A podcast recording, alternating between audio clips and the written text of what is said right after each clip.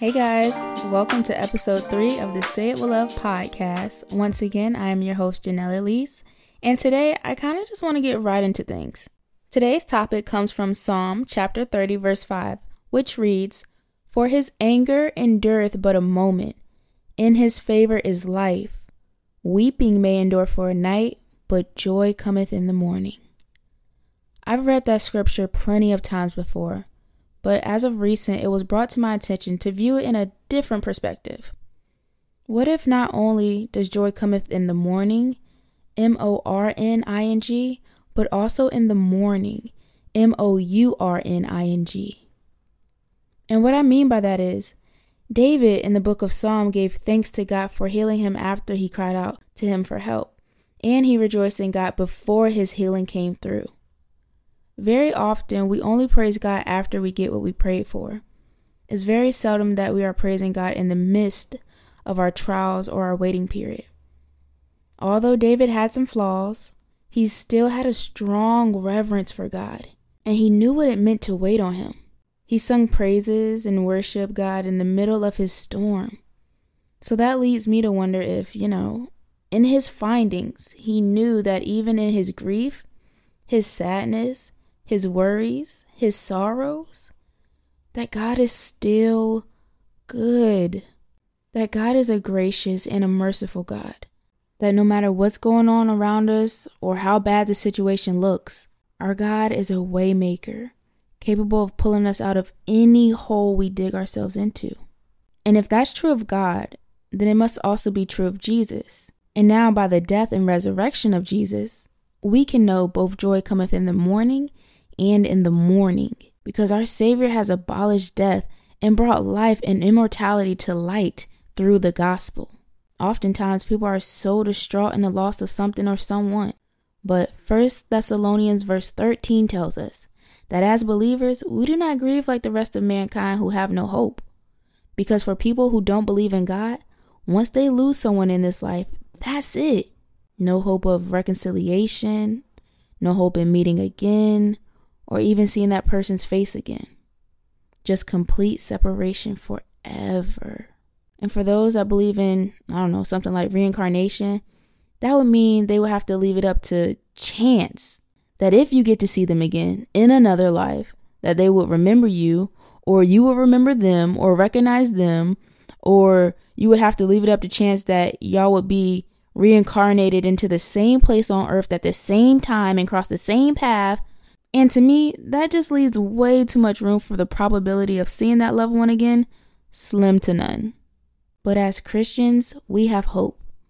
We put our faith in knowing that God's word, if true, which we believe it to be, that without a shadow of a doubt, we will indeed be reunited with our Father and our family members once again one day. So, with that being said, we shouldn't grieve the loss of someone in the same way others do. Sometimes we also grieve the loss of something instead of someone. And the way you grieve the loss of something still should be in a different manner than the rest of the world who does not believe. And many people may combat this with saying, well, you can't tell me how to grieve. You can't tell anyone how to grieve. Which is true. I can't. But scripture can. And it's not to belittle your feelings or say you can't be sad. Instead, it is to uplift and encourage you to remain hopeful. If you lose your job, remain hopeful that God will still provide. If you lose the relationship you're in, remain hopeful that God has a better relationship in store for you, one that will glorify Him and not depreciate you. And if you actually physically lose someone close to you, it's okay. It's okay to be sad. But remain hopeful there is new life at the end of an old one, and you will see them again. Me personally, I'm in a place of grieving and expectation I had. Something I dreamt about for years. Something I mapped out exactly how it should go, how it should look. It's now being revealed to me that it might not go that way. Might not go the way I want it. It might look a little different than how I thought. To be very candid, right now it looks totally different than what I thought. Totally different from what I expected. And yeah, it's hard to it's hard to take my hands off of it and and let God have his way with it but I know his way is better than mine. So I have to. And And the outline is still there, but the details are so foreign that some days I don't even understand it anymore. Like the vision I once had, oh my goodness, when I tell you, I had this thing mapped out to a T. It's gonna look like this. On this day, it's gonna look like this. Oh, and then on holidays, it's gonna look like this. And and God's like, nah, scrap all that. Everything you thought it was gonna look like, cross that out. I have no idea what it's going to look like in the future. I have no idea what it's going to look like tomorrow. But I have hope. I have hope. But I came to the realization that I had to put to death what I wanted to make room for what God has in store for me. Do I get sad sometimes thinking about it? Yeah. Do I let it destroy me and give up all hope of what's to come? No. I praise God because His ways are better than mine. He's still good and He still has a plan for me. And His word says He has plans to prosper me, not to harm me, plans to give me hope and a future. And that is why, my friends, I am able to have joy in the mourning. M O U R N I N G. The mourning of an expectation that at one point I could have bet my life on. But I know at the end of an old life comes a brand new, beautiful one. So I have hope. God, I trust in you and I still believe. I know you're working on my behalf. I know you will get the victory and the glory out of this. And I know you love me and you're working things out for my good. For my good and your glory. Through the process, God is showing me so much that I can't even regret Him taking me this route. Because if I would have went the way I wanted to go, the path I wanted to go, I would have never seen God in this light that I'm seeing him in right now. And it's truly amazing. It's mind blowing. It's like when you're taking a road trip. Yeah, you can go to highway, probably get there a little bit faster. But if you take the back street, you might get to see some hills. You might get to see some mountains. You might get to see the farmland you just might get to see so much more beautiful things than if you would have just went a different path. So God, I thank you for redirecting my path, taking me away I didn't want to go, taking me away I didn't even know I should go, because you're showing me so much. I can rejoice in that. I can have hope in that. Is it hard? Yes. Is it the uncomfortable route? Yes but it's for my good and for His glory. I can't complain with that at all. So, putting to death an expectation I had allows me to have joy in the mourning, M O U R N I N G. But likewise, having joy in the morning as far as AM is also very comforting, knowing that the steadfast love of the Lord never ceases. His mercies never come to an end. They are new every morning. Grateful is your faithfulness. Yes, Lord. So, whoever's hearing this, I just want to say the pain you're feeling today will be a little more manageable tomorrow. Then it'll get a little easier the next day and the next day. A lot of people like to say time heals all, but it's not time that heals, it's God. Like, literally, it's not time, it is God. Psalm 34, verse 18 and 19 says, The Lord is close to the brokenhearted and saves those who are crushed in spirit.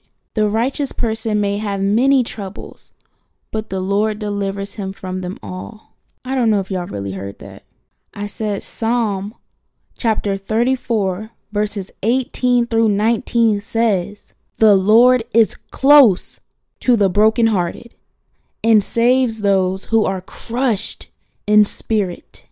You may be down bad right now, broken hearted you may be crushed. It doesn't say, you know, sad, feeling a little upset. No, it says the Lord saves those who are crushed in spirit. The righteous person may have many troubles, but the Lord delivers him from them all. Not some, all. Not a few, not a couple, but all. He delivers them from them all. So today, I encourage all of you who may be crushed in spirit, mad at the world, or even those of you who are ready to just totally be done and give it all up, reach out to God one more time. Please. I know you may have done it plenty of times before, but I'm just asking you, please reach out to God one more time. And whether that's shouting to the top of your lungs, Lord, I need you, or whether it's crying out to Him so much that you can't even form a full sentence, just say, Jesus, help me. Jesus, help me. And He will help you. Because He already told us He's close to the brokenhearted. And while you're waiting on your breakthrough, start praising Him in advance. Because He already said, To the righteous He will deliver you from all trouble. I know where you're at right now. There has been plenty of times, and my mom can attest to this. There has been plenty of times I'm standing out on my parents' back porch and I'm just weeping, crying. Honestly, one time I told her, I said, Mom, I just feel like demons are laughing at me. And she pulled up scripture where it says, ironically, also in Psalm chapter 35, I believe, yeah. Psalm chapter 35, verses 17 through 21. How long, Lord, will you look on? Rescue me from their ravages, my precious life from these lions. I will give you thanks in the great assembly. Among the throngs I will praise you. Do not let those gloat over me, who are my enemies without cause.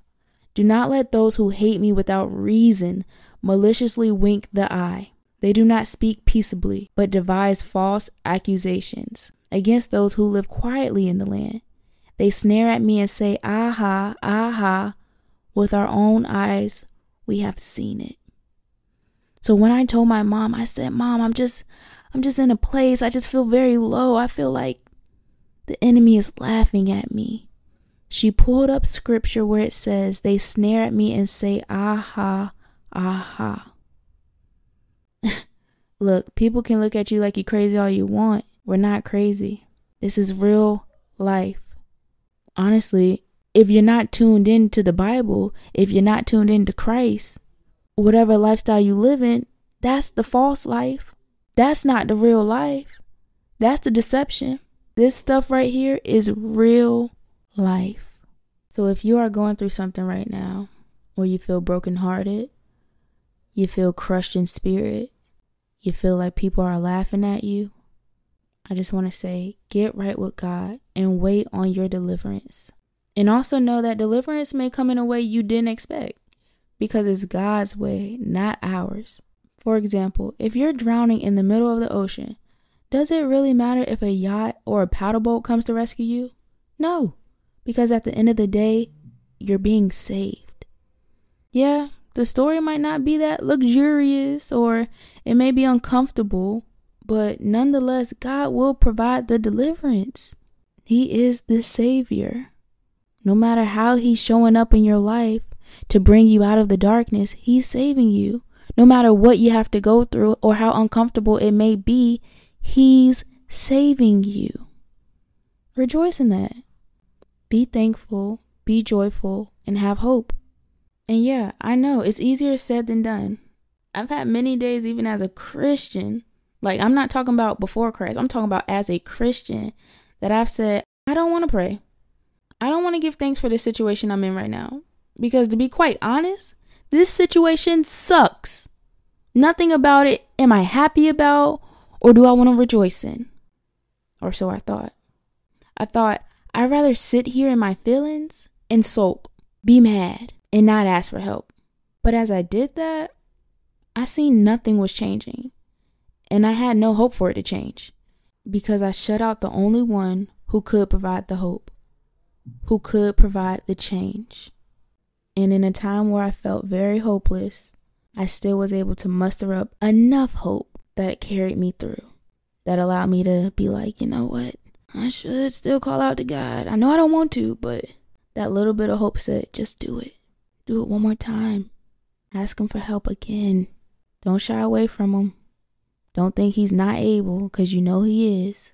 That little bit of hope carried me a long way. And that little bit of hope, I use that as something to rejoice in and give thanks over. Something that reminded me that I can have joy in the morning and in the mourning because I have a God I can lean on when times get hard. I don't have to go through it alone, and you don't have to go through it alone. When mom's not there, when dad's not there, when your husband or your wife's not there, can't count on your kids because they just kids, when your best friends don't show up like you thought they would, you can count on God. He's the only being that will never change on you. We go through this life and we have so many friends. Oh, yeah, this was my friend in middle school. This was my friend in high school. Oh, in college, I met this person. Oh, after college, that's when I met my real friends. They are all subject to switch up and change on you. Feelings are not facts, they are not guaranteed to always stay the same. But you know what is guaranteed to always stay the same? God, His Word, Jesus Christ, the Holy Spirit. Rely on that. Not on man, not on people, not even on yourself. Because one day you might wake up feeling this way. Then the next day, nah, I feel this way. We are an ever changing people who need to rely on a never changing God. So I like to pray right now for any one of you listening to this podcast that may feel defeated. I like to pray for anyone listening who may feel crushed in spirit, who feels like they have nothing to rejoice in who may even feel like God has forgotten about them. Lord, I know you are close to the brokenhearted. Please touch your children's hearts and reassure them that you hear their cries. Reassure them that you haven't abandoned them and that you are able to restore everything they thought they lost. And if your child is crying out from a loss of a loved one, reassure them that there is redemption in Christ. He saved us from sin so now anyone that be in him may overcome death just as he did, and live in expectation that this is not the end, and we will see our loved ones again. Comfort us, dear Lord, as we go through our periods of grief and sadness. Let us not be numb to what your word says, God. Instead, let us take hold onto the fruits of the Spirit, which are love, joy, peace, forbearance, kindness, goodness, faithfulness, gentleness, and self control. And let us take hold of every other word you have given us to live by. May you grant us clarity, O Lord, and the gift of discernment, O Lord, so we may know the next steps you want us to take. So we don't let our emotions or fear paralyze us, Lord, from moving forward with life. You are God. You are Father. You are Creator. You are able to make a way even when all I see is a dead end. Even with your son, many people thought his crucifixion was a dead end. But you said it was actually the start of brand new life. Thank you, God. Thank you, God. Thank you, God, for allowing us to have joy in the morning and in the mourning. I love you, God. Praise your holy name, God. You are wonderful. Thank you, God. And touch anybody who is listening. Prick their heart, dear Lord. Be there for them and with them. Comfort them, God. In Jesus' name I pray. Amen.